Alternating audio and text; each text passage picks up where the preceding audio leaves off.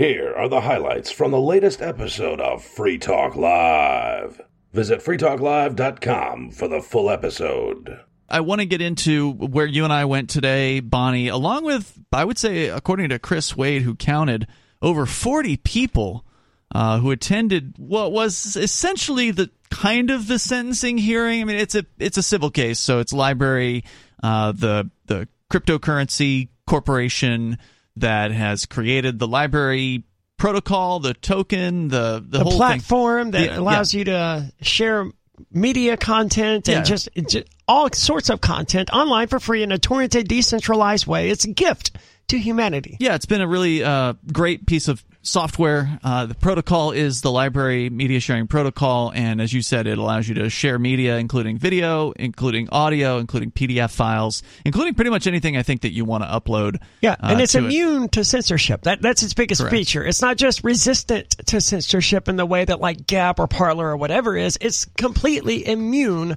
You have to take out the entire LBRY network if you want to censor something from LBRY. And yeah, I use Odysee, which is uh, the LBRY uses the LBRY pro- protocol. I think is the way that they like to say it. Mm-hmm. Um, and I watch David Icke videos on there all the time that you can't get on YouTube or even when you just Google them. Yeah, yeah. There's a lot of stuff you can find on Odysee that you can't find anywhere else. Uh, but Odysee's a separate kind of animal to some extent, and that came up in the hearing today. I want to get right. into that uh, because that was really like a, a, an important part of this hearing today. But the hearing today was uh, I, I use this the term sentencing, but it's that's not exactly the right term. Sentencing happens at a criminal trial. This it's is the punishment the, phase, yeah, though, right? This is the civil equivalent of it. It is uh, what they call the settlement. Settlement, which right. is sort of a dis- settlement's got a kind of a misleading connotation to it. When you settle a case, generally it's something you do before a verdict happens, right? Like and it's generally by agreement, right? Right. Yeah. Settlement is usually like, okay, the parties agree to settle prior to going to actually having to spend the money to go to trial. It saves money on both sides because you don't have to pay the attorneys to go through a whole trial. So they've been through the trial. That happened. Well, sort of, right? They the judge opted to not give them a trial, if That's I recall correct. correctly, and he was like, "Nope, uh, you're guilty. I'm going to declare that you're guilty." Yeah, it was some sort of declarative judgment or something like that. I'm not sure what the exact terminology was, but which means that they did not, in fact, get to exercise their right to a trial. They were, in fact, right. denied their right to a trial. Well, the statement was, and I forget who told me this after the the hearing today, but somebody said the reason why there was no trial was because both sides agreed on the facts. And a jury would be a group of people that has to judge facts, not the law. And so, since both sides agreed to the facts of the case, it was only a question of law. And so, therefore, it would not have made any sense to go to a jury trial because they don't get to judge the law. And I mean, so, that's true if you set up a, a monopoly game where the bankers are ultimately the ones who set all the rules and to determine what is and isn't against the rules, which is what we have here. Jury nullification yes. would be an important aspect of this. Hmm. But if you go Yeah. into it assuming that the jury cannot say, uh, no, LBRY did nothing wrong, uh, case dismissed, then you, I mean, you, you, you just start from square one where they're already guilty. The judge in this particular case, uh, you know, is obviously not a good person because he ruled against LBRY. Who right? was the judge? uh, Barbadoro is his name. He's the same guy that put uh, Chris Cantwell in prison for no reason. So this guy, you know, made himself look like he was being really fair today. He Lots of bureaucrat laughing, which is my least favorite thing on earth. What about Yeah. a bureaucrat laughing? I didn't catch that. There was just lots of bureaucrat laughing today. Like he'd be like, "Oh, well, I see the blah blah blah, this technical," ho ho ho ho, ho," and then like the crowd would laugh with him, and I was not laughing. It's like well, you don't laugh with a stupid bureaucrat that's ruining someone's life and having fun doing it. Yeah, Yeah. the ruining someone's life is exactly right. I'm sure. I'm sure Jeremy Kauffman, the CEO of LBRY, I believe, will, will be fine. I mean, his life won't be ruined, but they are destroying the. his business is not going to be fine. no, they they're destroying the thing that he created, That's right. and that's that's devastating. Whether he survives and recovers or not. He looked really sad today. I felt bad for him. Also, he like turned completely red at one point. He was like really upset about something that was going on, something that the SEC was lying about his business. So he went up to his lawyers and was like, you know, trying to explain this to them. And he was like, "Oh, he looked so mad. I felt really bad for him." I'm sorry to hear it. Yeah. Uh, so the hearing today was what they called the settlement uh, phase or the penalty phase or whatever. And so in this case, they had uh, three things that they needed to go through. One was the SEC was requesting an injunction. And this was a big chunk of the day today was and it was about a, almost a 2-hour long hearing. The SEC wants to enjoin or have an injunction issued against not just LBRY, which of course as the judge pointed out is no longer going to exist, the company. LBRY the software, LBRY is open source there's no way to stop it. The blockchain exists all around the planet, so like that's not going away. Now it needs a DAO though in order to survive, I would imagine. Yeah, and I didn't have a chance to ask Jeremy about about you know what the potential future would be, and I may, he may not want to talk about it quite yet. And I but think that they're going to tell him he can't do anything like that, right? I don't know if he personally would be prohibited from continuing to work on the software. It's just LBRY as a company can no longer exist and LBRY as a company is going to get be subject to what is called a disgorgement which horrible word I believe I just today. means we're going to pull from you all that we possibly can whatever life possibly li- lives in this company will be disgorged into the government. Now, there's not much left because LBRY, as was pointed out in their uh, one of their court filings recently, is bankrupt. They have uh, they have no money left. They have uh, well, no they didn't employees. file ba- bankruptcy yet, no, they haven't yet. but yet. they but said they, they were quote unquote broke. yeah. Well, you only file bankruptcy if you have debtors and debts that you cannot pay, right? Yes. You, you don't file it just because you're broke. That's and as true. I understand it with LBRY, the only debtor they had that they may not be able to pay Is would Odysee. be the U.S. government. Oh, or Odysee. because they loaned money to Odysee when Odysee got started.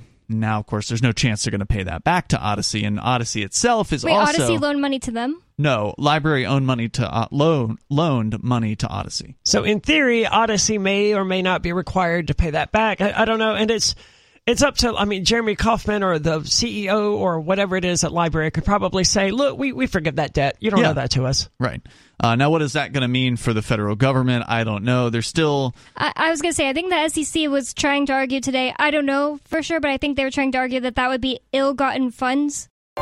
if someone is going to make a decision about whether or not LBRY credits are securities, I want that person to be an expert in cryptocurrency and securities. Well, the judge in your case, Ian, I don't know why you would say it has nothing to do with blockchain, considering before we went into trial, the judge had to decide if Bitcoin is funds, and he just out of hand was like, "Yeah, it's funds. Uh, blockchain uh is the third party. Duh. Pretty. I'm pretty sure I'm not. Old, I'm not that old. Yeah, I mean, I'm not saying that he didn't have any decisions to make about blockchain, but a lot of the allegations in the Crypto 6 case weren't related specifically to how blockchain works, with the exception of money transmitter. After Uh, he decided Bitcoin is funds. Well, he didn't that. decide he that. copied another judge's opinion Right. on that one. Well, he And there's lots of legal, and I hate it. I disagree, but there's tons of legal precedents saying, "Well, Bitcoin is my." This is what, why Anessa made me so angry because she was like, "Look, all of these people say this," Yeah. and ultimately she's right. But like, All of these judges are wrong, of course, is the Right. point. All of them have been wrong about this, and judges just say what other judges have said as citation for why they can say what they're saying. So if other judges were wrong and the current judge says the same thing, then he's backed he up by the other judges. He literally said it's his opinion, though. He was like, "It's fun." That's by definition. I mean, everything in law is an opinion. he said it's his opinion. Correct. That's uh, that's his. He is the court, and it is the court's opinion that Bitcoin is funds. The court is incorrect about that opinion, but that's what they believe. Well, I- I certainly you know, if we that- get a chance to to somehow argue that in the appeal, then hopefully we'll be able to do that.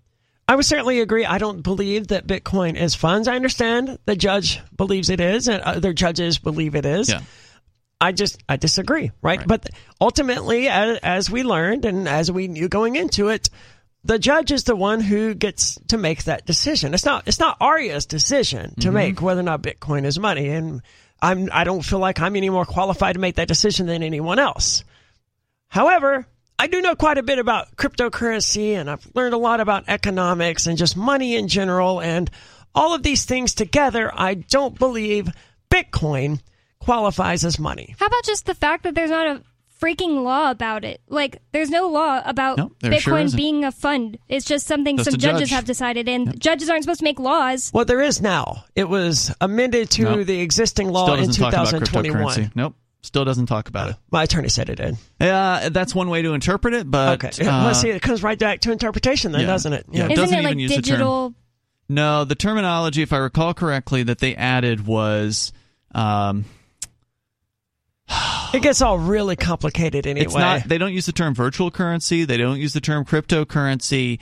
It's like digital assets, sub- substitution for uh, currency or something like that. Mm-hmm. And so the you know substitutions not- of value. I, I think yeah. That's so stupid. I've never been like, here's my. I've never even thought of cryptocurrency like that. This is just my substitution for a dollar. No, I'm giving you cryptocurrency and you're giving me something else. You could make the argument that a stablecoin would fit that particular definition, as it literally is pretending to be the thing well, it's well, supposedly if that's backed money, by. then if that's money, then a check is money. If I write money a check for hundred dollars, that check is therefore money. Oh because yeah, it's would, subs- that would fit the definition. But it's not money. After today's hearing, they have to decide the so-called disgorgement, which is, as I understand, the word I'd never heard before. But as I understand it, that's like them reaching in and pulling out whatever they possibly can. Which is though, so weird because it's like there was three points they were going to talk about today. One was the enjoin, enjoin, injunction. Injunction, sorry. And the second one was disgorgement. Then the third one was penalty. So they're going to disgorge them and then penalize, penalize them. them. And the judge even was like, "How are we going to get blood from a stone?" And Correct. the SEC kind of talked him down from that. He was like, "Oh yeah, it's probably going to be about fifty thousand dollars." Yeah, so the so that would have been for the penalty phase. The judge said he is inclined to give what is considered a tier one penalty. So I guess this is some sort of SEC case or whatever resolving tier. Okay. Uh, so there's tier one is the lowest tier. But So he SEC said- was asking for like tier Tier two, tier tier three, yeah, whatever those would be. I don't know what those mean. Okay, but But the the- prosecutors always ask Yeah. for more. The Right. judge did say he was thinking of around th- uh, fifty thousand dollars for a tier one penalty. Now, if that's all that it was, LBRY might actually be able to survive this thing. Yeah, but they don't. Do they have fifty thousand No, dollars? they don't. But they could probably raise it. They probably could, but that's not all this is going to be. They're going to probably hit them for uh, you know fourteen million in so-called disgorgement or whatever. Good I mean, lord. they also have another, uh, however long it takes them to. We didn't get into it yet, so sorry, I'm kind of skipping ahead. But uh, they're going to ha- force them to do more discovery, so more interviews with their employees, more looking into their uh, accounting and stuff like that, and that's going to cost them more time with their lawyers. Right. So it's going to be more than fifty thousand dollars no matter what. Oh yeah, uh, right. So like they've already spent hundreds of thousands, if not millions, on attorneys' fees and things like that in this case. So they're they're done. The the company is is done. They haven't paid their employees since December second, I believe was was testified to. Uh, in court today, and there was a document that was filed to that extent. In fact, LBRY's attorney said at the end of the day today is like, "Well, look, judge, you know, even if you uh, order this discovery that he's considering ordering them to jump through because basically the government wants to know more about what they spent money on. So they said, well, if you spent money on paying something to Jeremy Kauffman and he wasn't supposed to get paid or whatever, like if you were going to, you that's know, not the government. That's LBRY and its shareholders. I I don't think it's a public company, but that's LBRY and its employees' business. No, no, everything is the SEC's business right now. Well, they certainly they would need like to, to think find so. every dime that the uh, they need to account for every dime or every satoshi uh, that LBRY has moved through in the last couple of years. They need and, to disgorge them. and so they can disgorge it. But that's they can take absolutely it. insane. It- That's what they want to do. At though. this company that I work for, uh, you know, my, my primary job, it's not the government's business if the company goes, all right, let's give Aria a $5,000 bonus. That's never happened, but if they do, if they're being sued by the government, it is their business. well, no, the government will claim it's their business. I mean, you and I don't think that they it should be their business. We Right, don't think the private government should exist.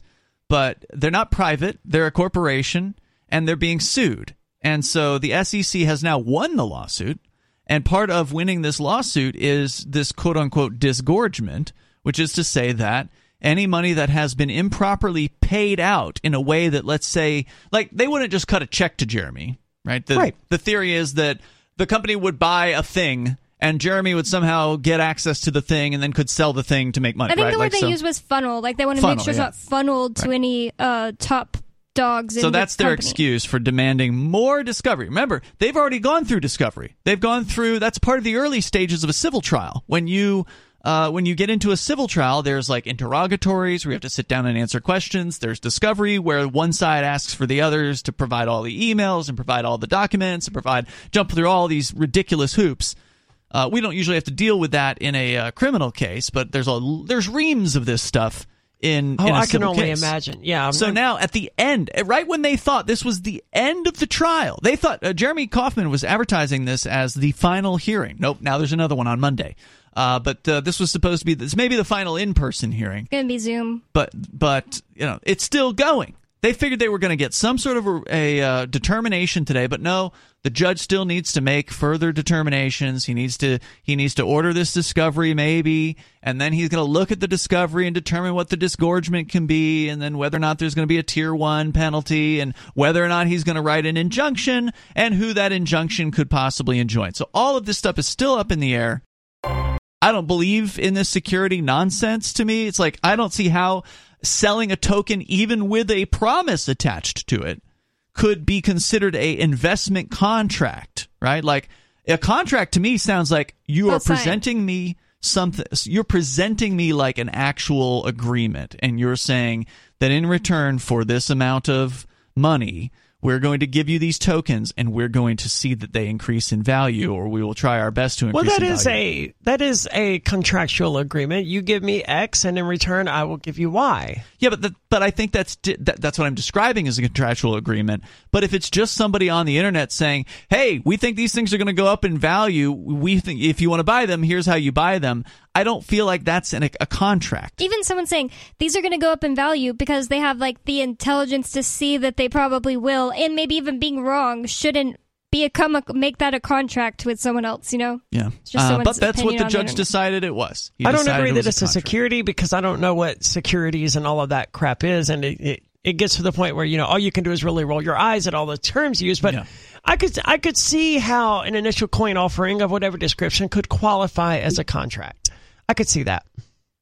Well, if you can see that, then that's why the judge uh, ruled against the LBRY in this particular case. Well, I don't It's know if that's enough to. I, well, I don't know if that's enough to justify the ruling against LBRY, and I, I would certainly argue that it's not. And as you point out, even even if it is a contract, I, I don't see what business that is of the SEC. I was gonna say I, it's not like any of the three of us believe the SEC has any kind of right to exist or No. close down businesses. So But if I tell people, hey, you know, give me fifty dollars and I will give you a sheet of paper that will ultimately be worth hundred dollars, I am sort of forming a an agreement with you that if you give me X, then in return I will give you Y. But that's not what they said, right? They said that the thing could go up in value. Right? Could is very different from will. We think that it will go. We would like to believe that it will go up in value. Well, that's not a guarantee or anything like that. And another thing the judge pointed out today that I thought was really interesting was that this was the first that he was aware of, and the SEC didn't correct him on this, so it may be true.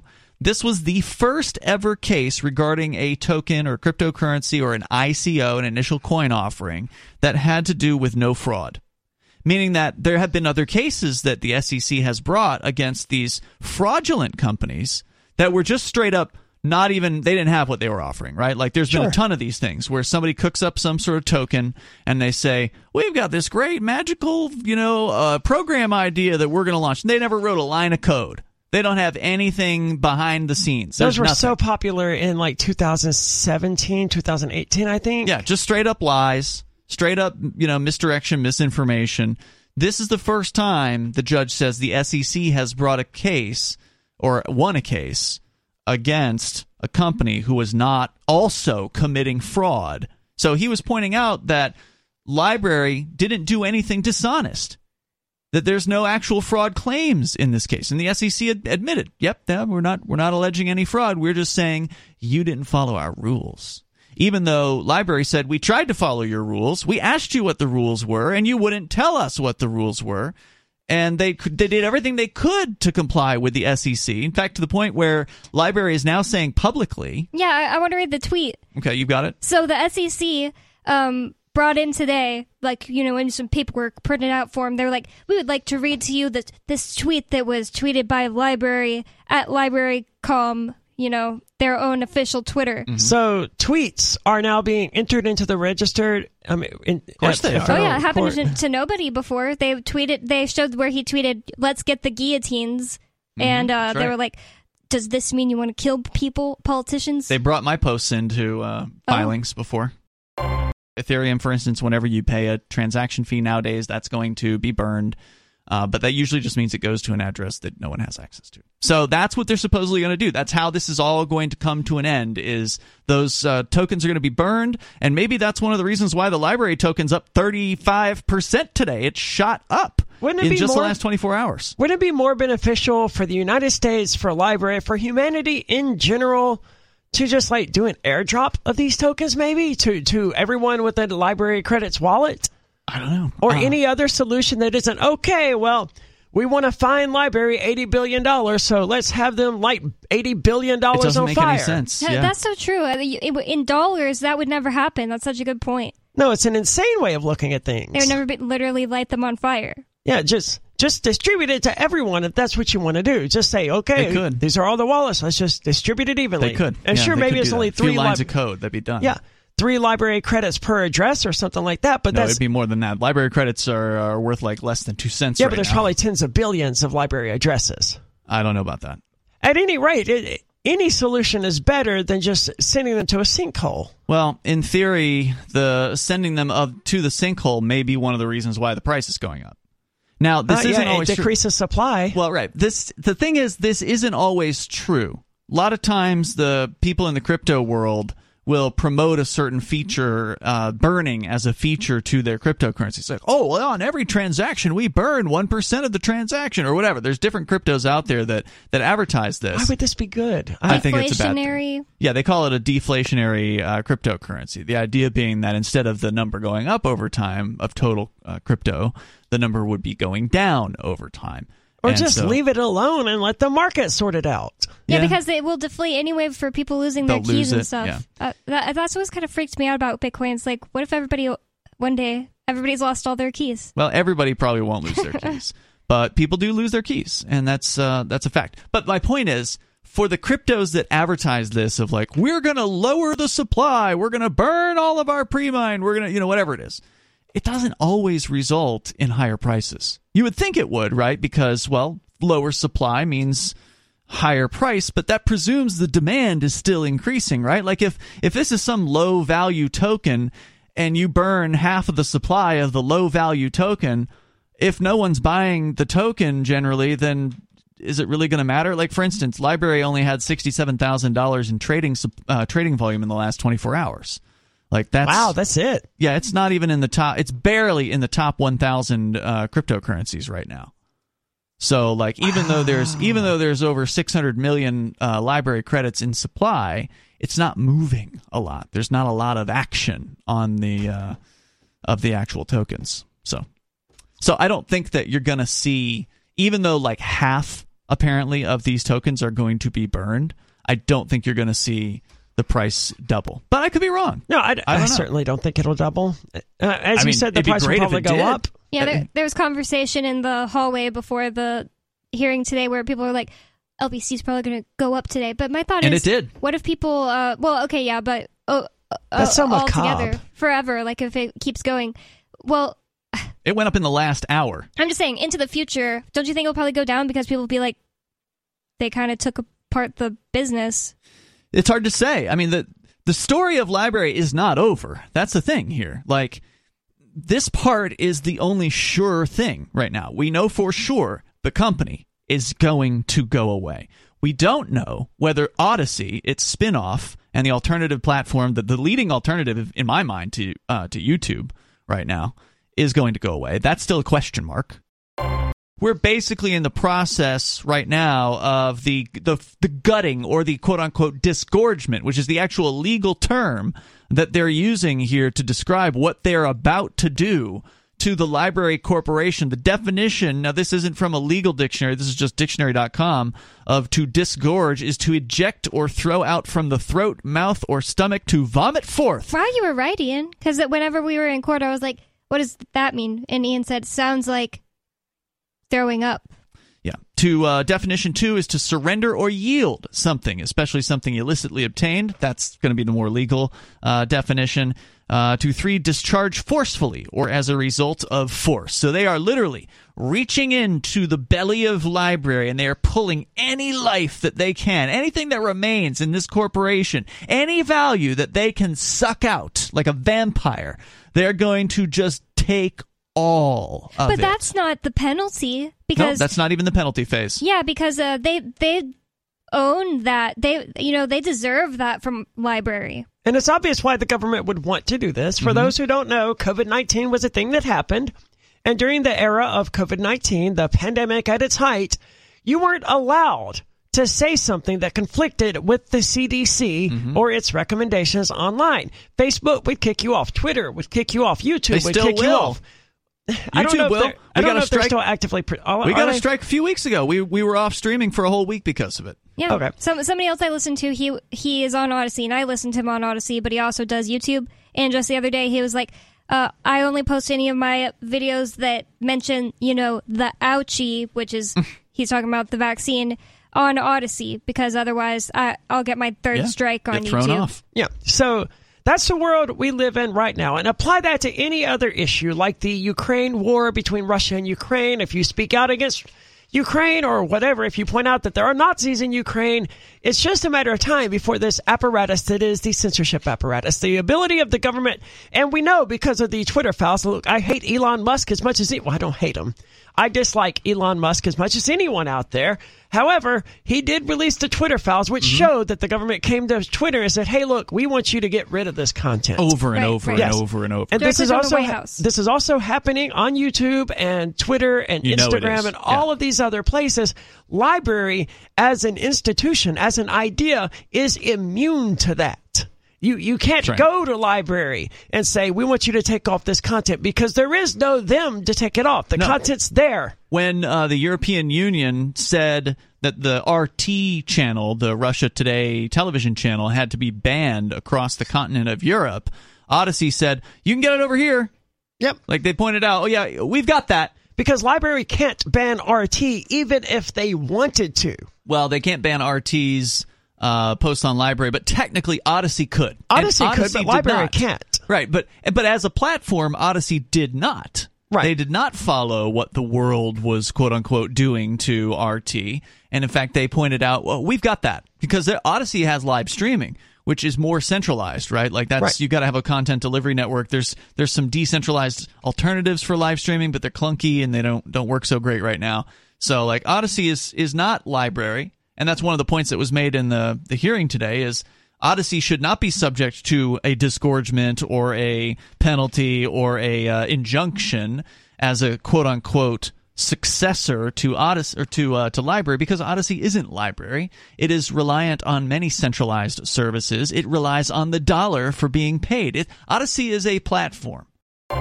Imagine how much technology, how much innovation we would lose if someone had to stop and go, wait a minute, I better consult an attorney before I invent the automobile or the automatic transmission or the cell phone or whatever. Some of these, you've got to free the human spirit to create things. Yeah, it didn't help in uh, the Crypto Six case. I did hire an attorney.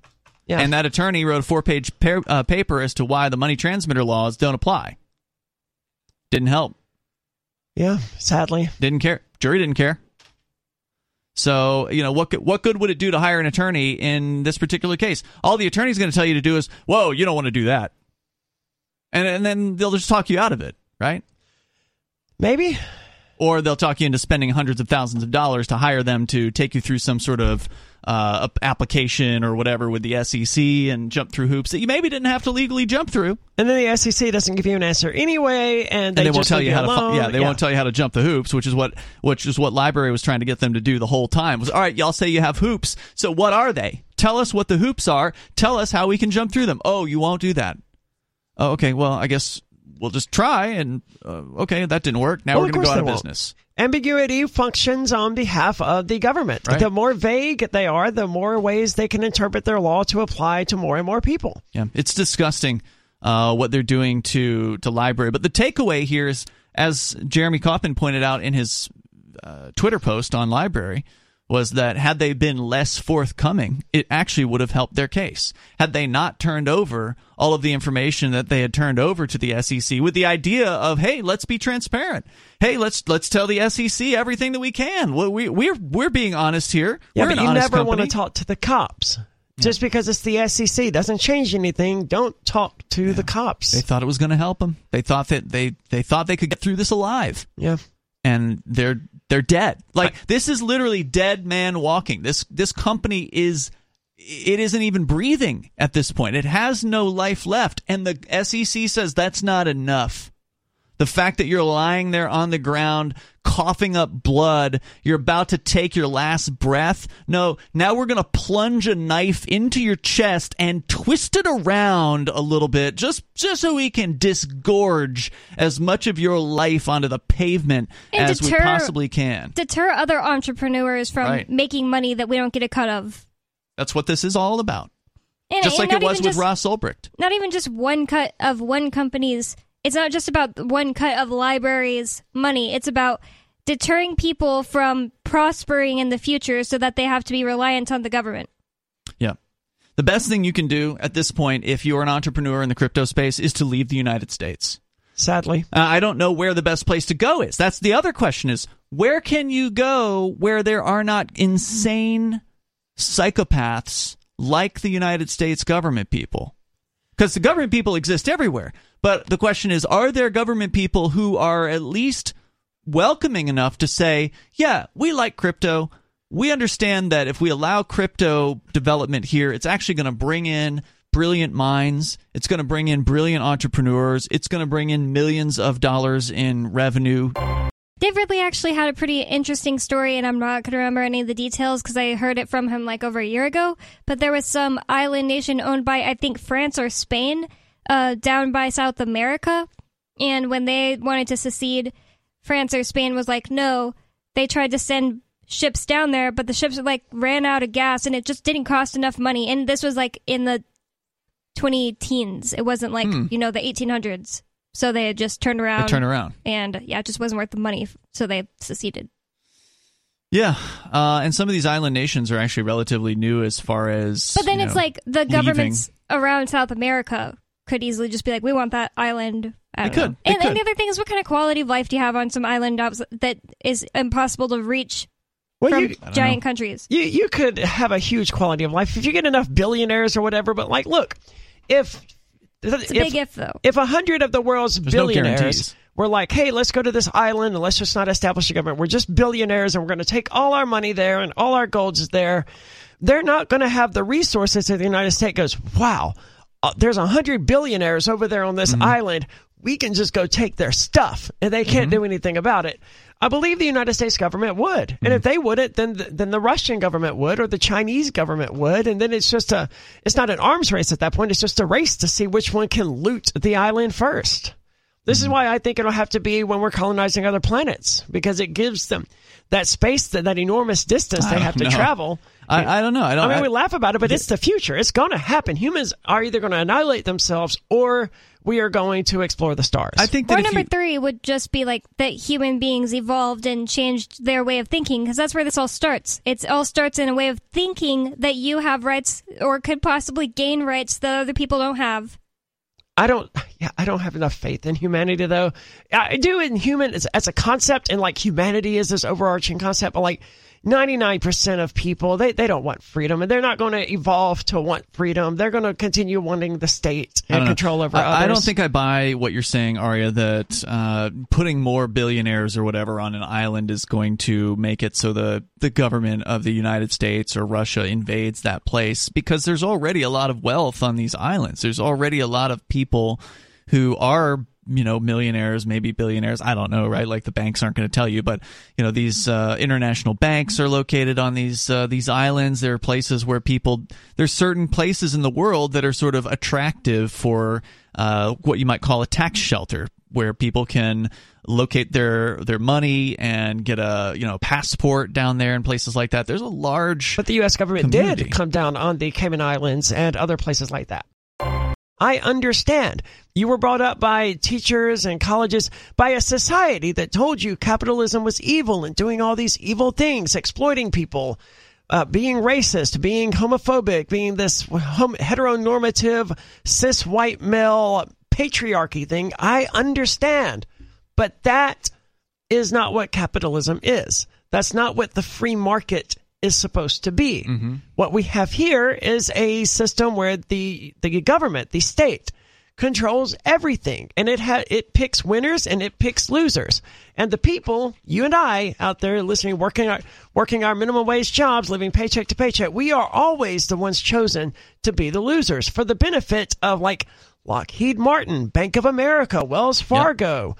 Tesla uh, Twitter, not Twitter less so at the moment, but Tesla, uh, SpaceX, NASA, all of these corporations and quasi governmental agencies the government is looting us. Look at what happened with Pfizer through the COVID-19 pandemics. Pfizer and Johnson & Johnson and Moderna. Moderna you probably never heard of prior to the COVID-19 pandemic. No, I, I never had. They're they're making higher profits than they've ever recorded in their history. And you go, "Oh, the COVID-19 shot was free," but it wasn't. Mm-hmm. The government was raising people's taxes and it was inflating the currency and it was giving money directly to those evil pharmaceutical companies. And I shouldn't have to remind people about this. 5 years ago, you knew liberals out there listening to me say this. You knew that Pfizer was evil. Yeah. You knew that Johnson and Johnson was evil. You didn't want to be forced to pay for them to line the What happened? Yeah, to line the pockets of their CEOs while they're buying 80 billion dollar yachts. We knew this. How did that change? COVID, they got scared. COVID-19 came along. So all they, they had to do, the government just had to trot out some guy in a lab coat, Dr. Yep. Fauci and he had to just make some claims, and then all of a sudden you can trust the big pharmaceutical corporations. It makes absolutely no sense. There's nope. no critical thinking here at all. That just completely went out the window. And this is just one tiny microcosm of this. This is happening in all manner of industries right. all over the United States. The pharmaceutical industry in COVID 19 was just the most recent, most obvious example. But it's happening everywhere. We're constantly being looted in order to line the well, the pockets of the ultra wealthy. And it's, it's the opposite of progressive. How are we supposed to progress in society if we can't even have actual scientists focusing on finding the truth about the reality of nature? Instead, they're doing the uh, bidding of their people who give them money. I don't know. It's it's a broken system, and it's not going to get any better as long as we're allowing the government to continue picking winners and losers. And, and it's for profit, by the way. It doesn't matter if it's government related. Government scientists creating drugs or pharmaceuticals to sell. I mean, it's aren't liberals supposed to hate for profit things? That's cap. Um, you know, it's a evil, perverted version of capitalism. Well, I don't think they hate no, for profit things. I think some of them that probably do. Probably, some of them hate profits. Yeah, yeah, we probably do have communists out there, but I think if they really sat down and thought of what a profit is, I, I, I doubt very many people out there would be like, oh, that's evil, right? Because profit is just taking getting some sort of resource and making it better, improving it. That's all a profit is. I don't care if it's money or if it's some some piece of aluminum that you mold into a statue or whatever. It's just getting A and turning it into B where B is worth more money. That's all profit is. Well, the good news, if there is any good news, is that the American people apparently right now are naming the government as the nation's top problem in Gallup's latest poll. According to their own website at news.gallup.com, with high prices persisting, inflation remains the second most cited problem at 15%. Uh, people that uh, said the government was the number one problem is 21%. And illegal immigration was at uh, number three at 11%. So government and inflation combined make up just over one in three, right? 36% is the number I came up with. Yep. Okay. When I was holding signs from Matt Santonastaso, I was hanging out with Democrat old ladies all day they were literally saying to each other, uh, inflation is just the cause of greedy corporations raising prices. yeah, uh, they're they're crazy, but that is what they think, right? They they think that you didn't correct them. I I take it. Um, no, mm-hmm. I mean they were talking amongst themselves. Yeah, like what are you going to say anyway? And, and, it's literally those people are They're gonna lost die causes. believing that. Yeah. Oh my god, th- those like four ladies I was hanging out with that day, I was just being nice to them because they were just complete lost causes. Yeah. Yep. I mean, plus, you, who wants to take up an argument where it's one versus four, right? Well, and plus that's you know that's the good point that Bonnie's making here is you got to be able to pick your. Uh, but not just your battles here, but your uh, your targets or your um, your prospects, right? Like a woman in her 70s who is probably not going to be around for another decade at you know at the best in many cases is not going to be the best target for your recruitment right Well, like she's not going to listen to any of my uh, like long-winded explanations of economics, which we'd have to go to the basics for. But I did get her on my side about one thing, and she said she never thought about that before. Um, uh, somebody came outside and was uh, telling me I had to move my signs, and I made him show me like the actual law. Mm-hmm. And eventually, I moved my signs. I don't really think I was in the wrong, but I said to her when. Uh, he was away. I was like, yeah, I wasn't just going to do it just because he's a government official and he says for me to do it. I mean, government officials lie. And she literally went, oh, I never thought of that before. wow I can't imagine living such a cushy, comfortable life Yeah. where the government has never been my enemy or, you know, never been antagonistic toward me that I could really believe at age 70 Yeah, that the government, or it would just never occur to me that the government wouldn't lie.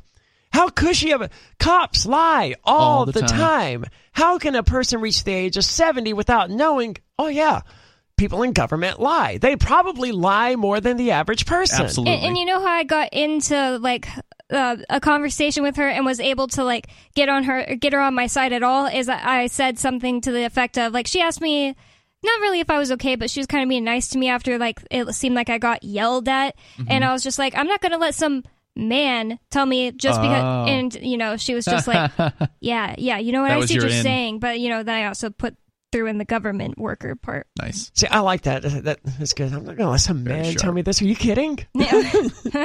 Uh, Gallup also regularly tracks Americans' ratings of national economic conditions as excellent, good, only fair, or poor, as well as their views on whether the economy is getting better or worse. Currently, more than four in five U.S. adults rate economic conditions in the country as only fair, 38%, or poor, 45%, with few describing conditions as excellent, only 2%, or good, 15%. So you've got only 17% of Americans describe the economic conditions in the country as as good or excellent.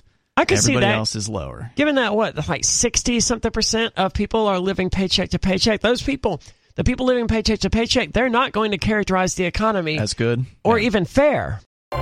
So the engine of the U.S. economy, consumer spending, is starting to sputter, according to the Wall Street Journal. Retail purchases have fallen. just starting. Wow, That's what okay. they say. Retail purchases have fallen in three of the past four months, one of which, it's worth remembering, It's was Christmas. December. Yeah. So retail purchases falling in December, that's kind That's a of bad a sign. Yeah. Spending on services, including rent, haircuts, and the bulk of bills, was flat in December after adjusting for inflation. The worst monthly reading in nearly a year. Sales of existing homes in the U.S. fell last year to the lowest level since 2014. Really? The auto industry posted its worst sales year in more than a decade. It's a stark turnaround from the second half of 2020 when Americans lifted the economy out of a pandemic downturn. What, how, what, when do they think the pandemic happened? 2020. I thought. I thought it continued on until like at least early mid 2021. Yeah, that was yeah, all the yeah. propaganda was supposed The to be like, it's still going on. But they're like, in the second half of 2020, America turned the economy around, according to the Wall Street Journal. I No just, way. I don't know what 2020 they experienced, Uh-uh. but the one I saw was full of lockdowns. There was lockdowns that whole year. Helping the U.S. avoid what many economists worried would be a prolonged slump. Imagine having lacking the self awareness to. They're writing an article about how crappy the economy is while simultaneously saying that the U.S. managed to avoid a prolonged economic slump. Ooh, Like, okay. how crazy are they? They're, the, the existence of this article contradicts that Right. very statement. Wow. Consumers snapped up exercise bikes, televisions, and laptop computers for school children during lockdowns. When restrictions Well, were it's lifted, probably just because they all got 600 bucks and they were like, whoa, That's I'm right. rich. Yep. very likely, a lot of people did buy televisions with their stimulus checks instead of cryptocurrency, as I suggested. We suggested it. Yep. And I mean, you know, it's not financial advice, but if you go back and look, that if you bought twelve hundred dollars worth of Bitcoin in May of 2020, I think Mm-hmm. it was, then you're sitting nicely in the black at this point. Yeah, wasn't there a website that was tracking it too? I don't remember I think what there that was called. there was a Twitter handle. Oh, Uh, okay. Bitcoin stimulus, I think, was the handle. I don't remember now. When restrictions were lifted, people rushed back to their favorite restaurants and travel destinations. Again, I don't know where Wall Street Journal is getting this, but that is absolutely not what I saw. As someone who did, in fact, do a lot of traveling in 2020, especially the last half, where I went to my first ever music festival. Well, my first ever big music festival that lasted more than a day. I didn't see any of this stuff. I went to like 11 states in 2020 and I didn't see any of this stuff.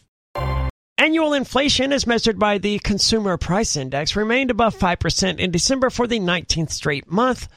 The longest such streak since the early 1980s. And uh, all of these numbers, this is why Americans don't care about inflation. Because you start throwing these boring, tedious numbers out there that they just don't care about. But when you say $5 for a carton of eggs, suddenly they something. care. Yeah. Well, I mean, that's probably on purpose. I'm sure it is. Consumer spending accounts for roughly 70% of the economy. I don't know how it doesn't account for 100% of the economy, but whatever. A mm. downshifting consumer is a key reason that business and academic economists polled by the Wall Street Journal, on average, Are put, they, sorry, are they including like government spending and like companies spending? it, it doesn't say. I mean, because like that would be irrelevant to the price of living as a consumer, so it doesn't make any sense. Are you talking about the 70% number? Yeah. Yeah, it doesn't say. It just says that 70% of the economy is consumer spending. So the average person is putting the probability of a recession in the next 12 months at 61%. What the hell I do they know? Yeah, I would suggest the the number is 100% because we are in fact in a recession and we have been By for the old definition months. of it, yes. Well, by any any definition that isn't completely insane, I would argue that we are demonstrably in a recession. if the average person is just now figuring if we're to if we're to believe the Wall Street Journal and I have no reason to believe them about this but if the average person is just now taking note of inflation then they're going to be way behind the ball as far as know, knowing whether or not a recession is coming Good point. One factor making forecasting more difficult while unemployment is trending at a half century low. Big companies including Amazon, Goldman Sachs, and Microsoft. how in the hell can that I don't be know, man. possible They say I, I know that was my first thought too, because all I see everywhere are help, help wanted, wanted signs. signs. The, So- the uh, right across from the courthouse in Concord, there's this little Italian restaurant that you know everybody in the courthouse goes to because you only get 45 minutes or an hour for lunch, and you don't have time to go get in a car and drive downtown and then park and then get out and then go and get a table or whatever. You have no time to eat anywhere else. So this is the place where everybody goes if It's they're actually in the pretty good. Yeah, it's not bad. Uh, but Yeah, they- but 45 minutes is barely enough time to sit Yeah, down not. and order and eat. It's not. I actually had to send when I was on trial. I had to send Bonnie out a half hour early so she could go in, get a table, get an order in. That way, when I finally got there, I only had to wait like ten minutes before the food came out. Actually, I had to go outside, then go to the car up the street, unlock it, and get our money out, then go all the way back. It, it was just so ridiculous. Huge, huge hassle. Yeah. But I bring them up because on the sign, on the marquee out in front of the restaurant, it says cooks needed. That is different than help wanted. It used to say help needed on the fr- on the sign during my trial. It said help needed. They then changed it to cooks needed. So hmm. they they are so desperate for help. They're using the term need instead of want, right? Like there's there's a level of, I've of never seen that in a desperation. place. Yeah, me neither. Me neither. But it does suggest like that's how bad. Like if you can if you can cook an egg, like they're going to train you on how to cook the rest of that stuff because they need someone. Recent layoff trends worry Benjamin DeLong, a 32 year old customer account manager at an industrial manufacturer. His savings rose to $3,700 during the pandemic, thanks in part to government stimulus, but he's now down to about three cents. Oh my god. So he's liquidated $3,700 of his savings, his entire savings. Maybe that's what a lot of these people have done, is they just relied on their savings.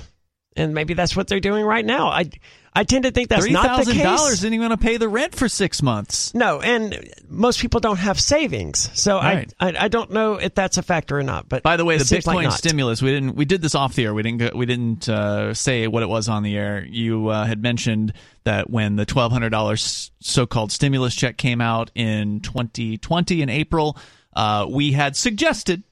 Yeah. That people buy cryptocurrency, Bitcoin, for instance, with that.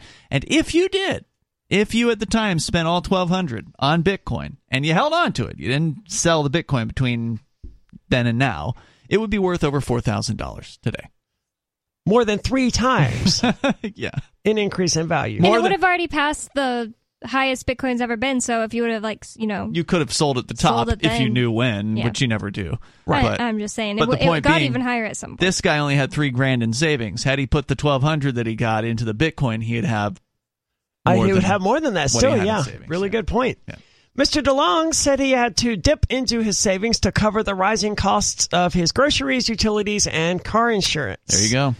He has found. Not- Not to mention rent. A lot of people's rent's gone up 30, 40% in one year to the next. Well, you can you can cut out some of your groceries, I'm sure, by buying you know generic brands or whatever. Maybe you can't. You can cut out your car insurance. Certainly, just don't don't do it. It's maybe your state requires you to have it because you know they're they're facilitating the exchange of wealth into the hands of insurance companies. But if you don't absolutely have to buy car insurance, you'll probably be just fine without it. If you're going generic buying groceries, I mean, that's always a good plan if you need to save a little bit of money. But now you're just going to be spending as much as you used to on generics. You're going to spend as much as you used to on brand names on generics because the price of the generics is Yeah. going up too. Even if wages have gone up four to six percent, they always trail the inflation. So inflation keeps on running, and then maybe you'll get a uh, a wage increase six months or a year down the road, and then it's you you know you're still behind the ball. There were about 10.5 million unfilled jobs available in November. That's a metric I like. Don't, Okay. don't tell me Yeah. the unemployment numbers anymore. Right. Tell me the unfilled jobs number. That's Wait, what amazing. was it? Ten and a half million. Oh. Households had a ton of comfort they don't normally have about their job prospects, said Marion Wanamaker. They knew they could get a job tomorrow if that if they wanted to, and that remains mostly true. Still, there are signs of labor market weakness. Employers are shedding temporary workers at a fast rate, and people who lose their jobs are taking longer to find new ones. Meanwhile, the number of hours worked a week has declined for two straight months, hmm. according to the Labor Department, resulting in a slowdown in workers' take home pay. So people are also making less money. How come bit. people simultaneously say that, oh, I know I can get a job, a new job tomorrow, and also be like, I had to take the vaccine because I would have lost my job. Well, maybe they couldn't get a new job tomorrow then, or maybe they didn't think they could. I mean, this has been a, you know, 3-year process of watching it happen and the unemployment signs they didn't just it wasn't the case just overnight that suddenly you could go into anywhere and get a new job, right? I don't know. I, I remember during 2020 on Free Talk Live, there was all this talk about like where the where the jobs going. Oh, they're probably just uh, going off and taking the six hundred dollars a week uh, unemployment. That's where all the people are going for A lot jobs. of people were, yeah. it, there was already like a lot of unem- a lot of people who wanted to hire people that had no one that wanted to work for them back in 2020 and the vaccine started rolling out in 2021 it's just that i was talking about this conversation uh, with somebody at the state house the other day. I was just like i never understood being like oh i cannot lose my job. Like I, but maybe it's because i purposely never wanted to work anything that wasn't like entry level so i could quit it if it was inconveniencing me Yeah, seniority and pay wage increases. I mean, sure, I could I could quit my job tonight, and I can certainly find another job tomorrow doing whatever. But I won't have the seniority. I won't mm-hmm. have the benefits. I won't make as much money, and I won't have the guaranteed hours. Yeah, sure. I, I can work as many hours as I want at my current job. They're never going to tell me, "Hey, you've worked 20 hours. You need to go home." Right? I can work 110 hours a week if I want to. I can't do that if I just quit my job and let's Yep. go to McDonald's. So sure, technically, I could find another job tomorrow. I'm, I have no doubt that I could, but it's not going to be as good. yeah, you, you wouldn't have the relationships. Right. And there, there's always going to be some sort of trade off, right? And maybe if they were like, okay, well, you got to get the vaccine if you want to keep your job, maybe at that point it becomes worth it to go find a different job if they don't also have that Yeah. requirement. But because of all of those relationships that I've established and the fact that I've been there for so long anyway, that little quote requirement never came into existence. And if mm-hmm. it did, it was just going to get swept right under that rug anyway, where everyone just assumed I was vaccinated and I never actually had to be Nice. which is how it ended up playing out anyway. No one's ever asked me if I'm vaccinated. Everyone just either assumes that I am, or they know they're, or they know that I'm not, so they purposely They don't, don't ask. ask. me the question. Yeah. What you don't know can't hurt you. Right. In mid-November of last year, Mr. Anderson, and it, uh, he's the owner of First Class Tattoo, blah blah blah. He started getting calls from clients who had booked day-long tattoo sessions, saying they could only afford shorter ones or were pulling out altogether. Ricky is on the line in Pennsylvania, aka Ricky from the Commonwealth. That is me, brother Ian. Thank you very much, Dude, how long has it been? Like five years since you've called this show? I believe so.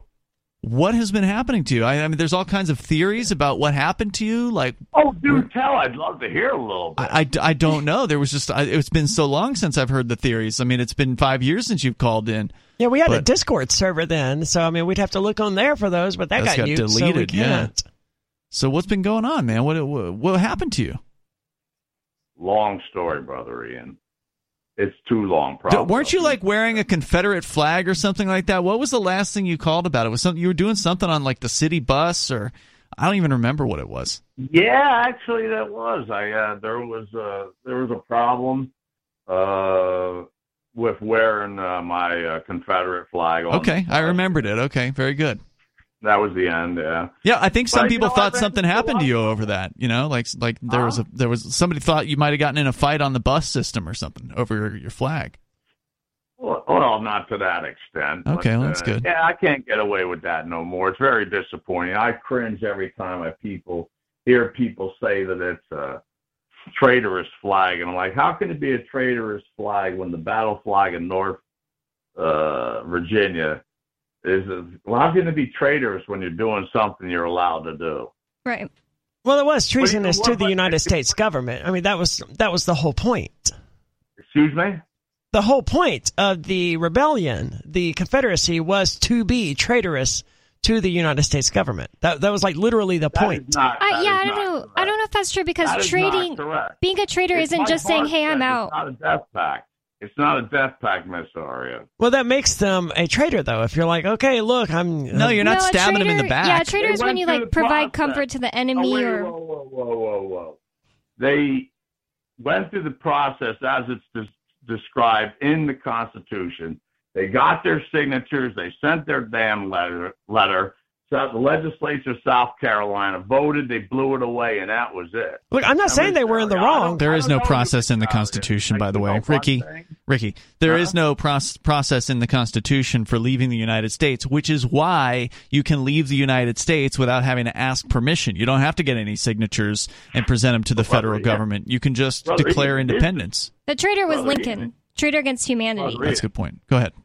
Brother Ian, it is described where it even goes into the a lo- there's a line where it says the process is you have to secede as a whole. No. You can't do it in part like New No. York City wants to do for New York What's the section? Oh, I don't know. It's 'cause offhand. it's not in there. look It, up and- It's not in it there. is there. Believe No, me, dude, I'm not going to believe you because we we've researched this recently. When New Hampshire, I know maybe you haven't been listening for the last five years, but last Maybe year not. New Hampshire uh, had the proposal that would could have gone onto the ballot had the state reps voted for it, but that sadly most of them didn't. Uh, but uh, but we would have declared peaceful independence from the United States, and the reason why we can do that without having to ask permission is because there's nothing in the Constitution that expl- explains how to leave. It's just it's left up to the states by via the the Tenth Amendment. Well, it's interesting you say that because there was a, an incident at the time of Jefferson when he was president, uh, when when uh, Virginia wanted to leave, and there was a back and forth between the letters. And originally Jefferson was saying, "Nah, you don't want to do that. You don't want to do that. Nah, nah, nah." But on the last letter, he says, in his words, "Do what you must." Now, Virginia didn't do that ultimately at that time. It wouldn't be for like another sixty years, you know but it shows that this is not new. And I think people should be able to leave, like Texas. Texas wants to leave, let them leave. You just heard highlights from the latest episode of Free Talk Live. You can download full episodes, subscribe to our podcast, listen live, and more, all for free at freetalklive.com.